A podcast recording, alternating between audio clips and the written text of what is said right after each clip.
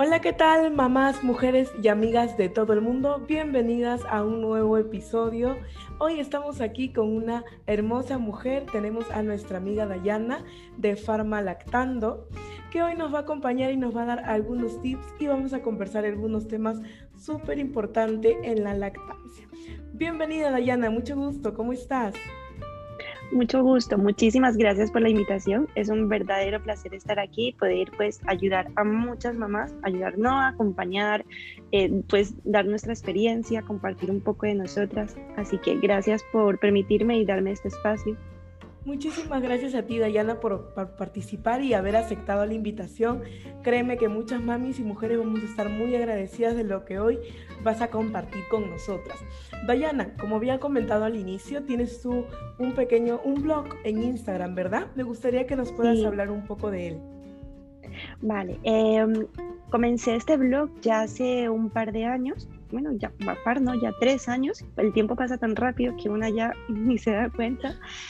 Eh, y lo creé sobre todo gracias al impulso de mi, de mi pareja, porque cuando nació Aaron me di cuenta de que había muchos vacíos, mucha, mucha falta de información y sobre todo del personal sanitario, que nosotras llegamos, tenemos a nuestro bebé y hay tanta, tanta, tanta desinformación por parte de ellos que nos llenan la cabeza de tantos mitos que merman nuestra confianza, confianza hasta tal punto que muchas terminan abandonando la lactancia y llevando una, pues, una crianza a partir de ese momento horrible.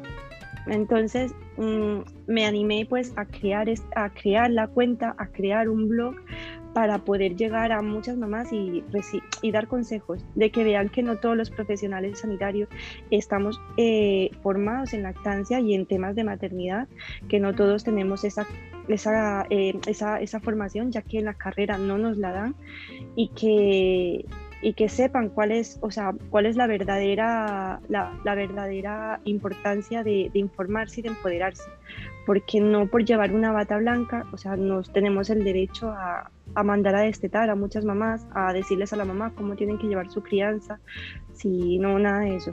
O sea, se trata de empoderaros, de que os informéis. Esa es la, la clave, el principal objetivo de, de, la cuenta, de transmitir toda la información, información valiosa que pueda llegar pues a, a muchas familias. Qué bueno, Dayani, de verdad que uno ingresa a tu cuenta de Instagram y es maravilloso todo lo que compartes a través de los reels, a través de los videos que realizas, a través de la información, como tú lo comentas, tan valiosa para muchas mujeres y es que, ¿quién no? Y cuántas dicen, cuánto me hubiera podido gustar encontrar esta información cuando yo tuve a mi pequeño, ¿no? Y es lo que justamente me pasaba a mí. Dayana, me gustaría saber y que le cuentes a la gente que te escucha de dónde eres, cuál es la profesión que tú tienes. Bueno, yo soy, tengo doble nacionalidad. O sea, yo estoy ahora mismo residiendo en España, pero nací en Ecuador.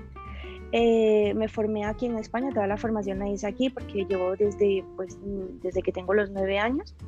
Eh, estudié farmacia en la Universidad Complutense de Madrid, mm, hice masterado aquí en la Universidad de Alicante y me estoy formando lo que es en atención farmacéutica pediátrica y actualmente estoy realizando una formación de nutrición infantil. Eh, además soy asesora de lactancia. Eh, todo esto pues me he ido, lo he ido haciendo em, por el amor que tengo hacia la zona, hacia el área pediátrica y para pues poder acompañar de una manera pues más profesional y con más rigor científico a todas las mamás a las que puedo asesorar día a día.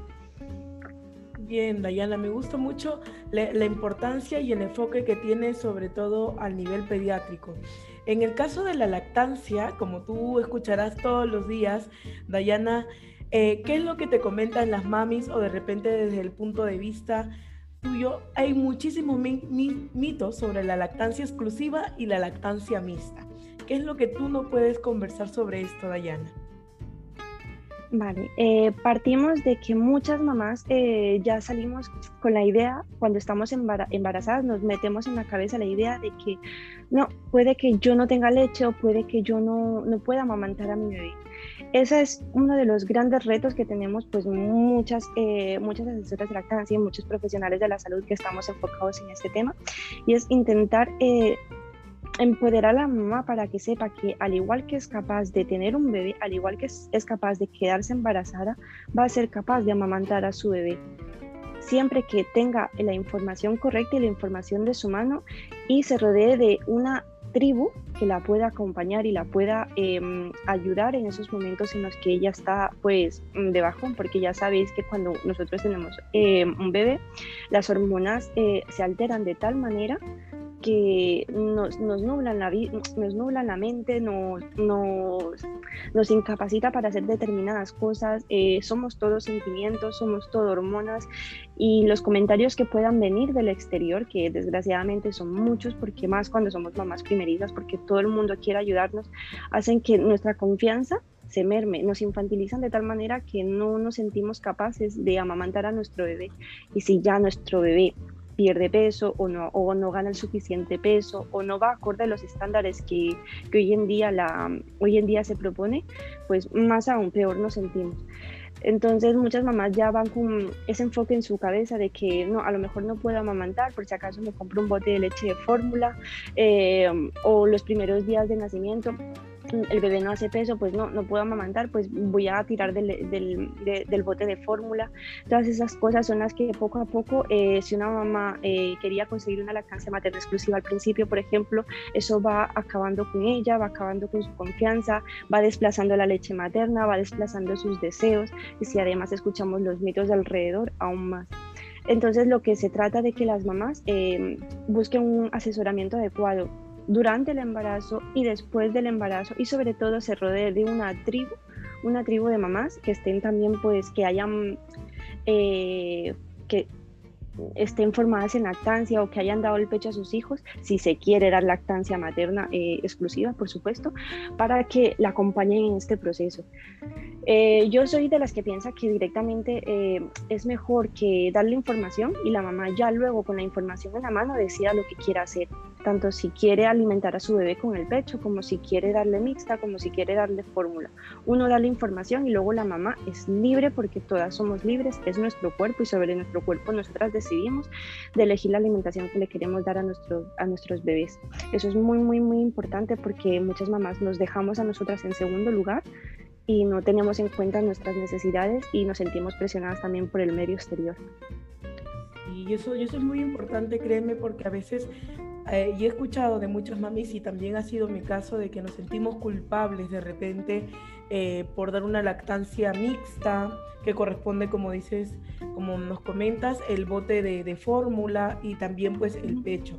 Entonces creo que con lo que tú nos acabas de comentar queda más que claro comentarle a las mamis de que es una decisión propia y que no debemos dejar que el ruido de fuera ¿no? Es decir, eh, los consejos que nos quieran dar o cómo quieran ellos que nosotros seamos, nos vayan a invadir, ¿no? Y como tú dices, nos vayan a mermar y pues tomemos la decisión equivocada y la decisión que nosotros no queramos. Y he aquí donde entra eh, la salud mental. Como dices tú, hay muchas hormonas que afectan en el embarazo, también cuando ya nace el bebé. ¿Es verdad, Ayana?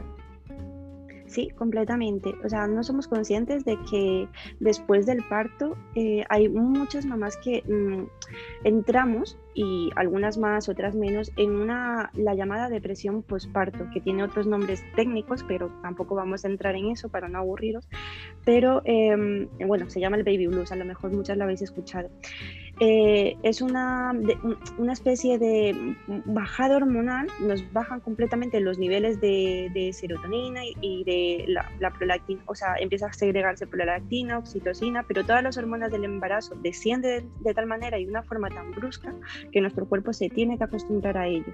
Eso nos trae a nosotros unos sentimientos eh, tan tristes, tan desoladores, que no, un llanto desconsolable, eh, un llanto inconsolable, que no nos permite a nosotras tampoco pensar con claridad.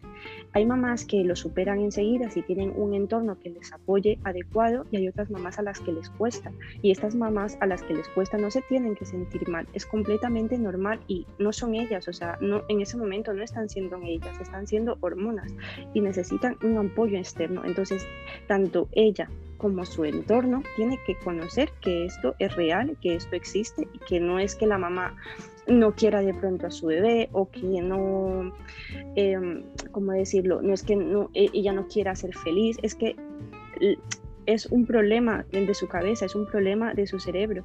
Las personas que tienen depresión, eso es una enfermedad y se tiene que tratar como tal. Hay mamás que lo superamos conforme van pasando los meses y vamos pasando lo que se conoce como la cuarentena y hay otras mamás a las que les dura un poco más y eso es completamente normal, así que se tiene que visibilizar para que no nos no nos deprima más y no nos lo callemos y encima no nos sintamos culpables. También que sepamos que, por ejemplo, si cuando tenemos a nuestro bebé y a nuestro bebé nos lo quitan nada más eh, tras el parto y no nos permiten eh, tener ese contacto piel con piel con él, que es lo que dicen la mayoría de, mm, es lo que dice la Organización Mundial de la Salud, la OMS, eh, la UNICEF, perdón, para que mm, se activen esos reflejos, para que se active esa oxitocina tan necesaria para que bebé y mamá se enamoren y evitar esta, esta, esta posterior depresión postparto. Si a nuestro bebé nos lo separan, nosotras no liberamos esa, esa bomba de oxitocina tan necesaria para ese enamoramiento que lo que hace es postergar y probablemente cortar esa fase de enamoramiento de nuestros bebés y, mm, y tardaremos más en sentir ese llamado instinto maternal tardará más en aparecer. Muchas mamás mm, me han reflejado que no lo han, no lo han sentido y no lo han tenido. Entonces, a la hora de preguntarles cómo fue su parto, me dicen, ¿me separaron a mi bebé o tuvimos una cesárea de urgencias? Y digo, ah, vale, pues ahí está en la base. Y eso hay que explicárselo porque se sienten mal y se sienten culpables por no tener, por no sentir ese apego a su bebé, pero ese apego se puede ir creando después, em, atendiéndolo, cuidándolo, como cuando conocemos a una, pues nosotras a, una, a nuestra pareja, de la convivencia y del día a día también van haciendo el amor, pues lo mismo con nuestro bebé. Así que hay cosas que hay que visibilizar, las mamás se tienen que, tienen que ser conscientes de que esto puede pasar, que el llanto también es normal y que no debemos, eh, debemos rodearnos de gente que nos entienda y explicarle que eso también es normal. Sobre todo explicárselo a la pareja. A mí me parece muy importante que a las consultas prenatales y todo eso uno vaya con la pareja para que la pareja sea consciente de a qué se va a enfrentar la mamá después. No podemos pretender que después del parto uno esté como si no hubiera pasado nada. Después del parto es una cuesta arriba para, también para nosotras. Y eso es algo que tenemos que ser conscientes. Es como si hubiéramos corrido una maratón de dos días enteros. Nos tenemos que recuperar. Así que solo tenemos que tener paciencia. Y es verdad, Dayana, que solamente nosotras, las mamás y, y, las que hemos tenido la oportunidad y la gran dicha de poder dar a luz, ya sea independientemente por una cesárea o de repente parto normal, es solamente nosotros sabemos el, la labor y el gran trabajo que hay detrás de todo ello. Y, Dayana, quería comentarte algo muy, muy lindo y, también algo preocupante. Algunas, bueno, algunas mamis todavía comentan sobre los mitos y las verdades.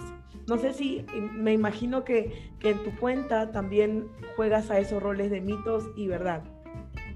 ¿Cierto? Sí, mucho, mucho, mucho. De hecho, escribí un libro solamente así de mitos, en mi caso pues de lactancia, porque era lo que más me preocupaba en su momento, eh, recopilando todos los mitos que nos decían, sobre todo las abuelas. Em, y lo, he, sintetizado pues en, un pequeño formato para que se lea rápido y explicado tanto científicamente como con humor para que la mamá se lo pueda comprar, se lo pueda leer y se lo pueda enseñar a, las abuelas. O sea, mi público objetivo final era las abuelas, porque las abuelas o sea, nos quieren muchísimo y quieren a nuestro bebé y quieren darnos lo mejor pero le sale ese instinto materno, no sé, un instinto demasiado protector, que nos dan muchísimos mitos por intentar ayudar, nos dicen tantísimos mitos que, que lo que hacen es entorpecer, entorpecer las cosas y las pobres pues tampoco se dan cuenta, no lo hacen a mal, o sea, lo digo de verdad, no lo están haciendo a mal, simplemente nace ese instinto por parte de ellos y en, la mayor, y en mi libro pues recojo pues los mitos más, los mitos más relevantes y los que más he visto que,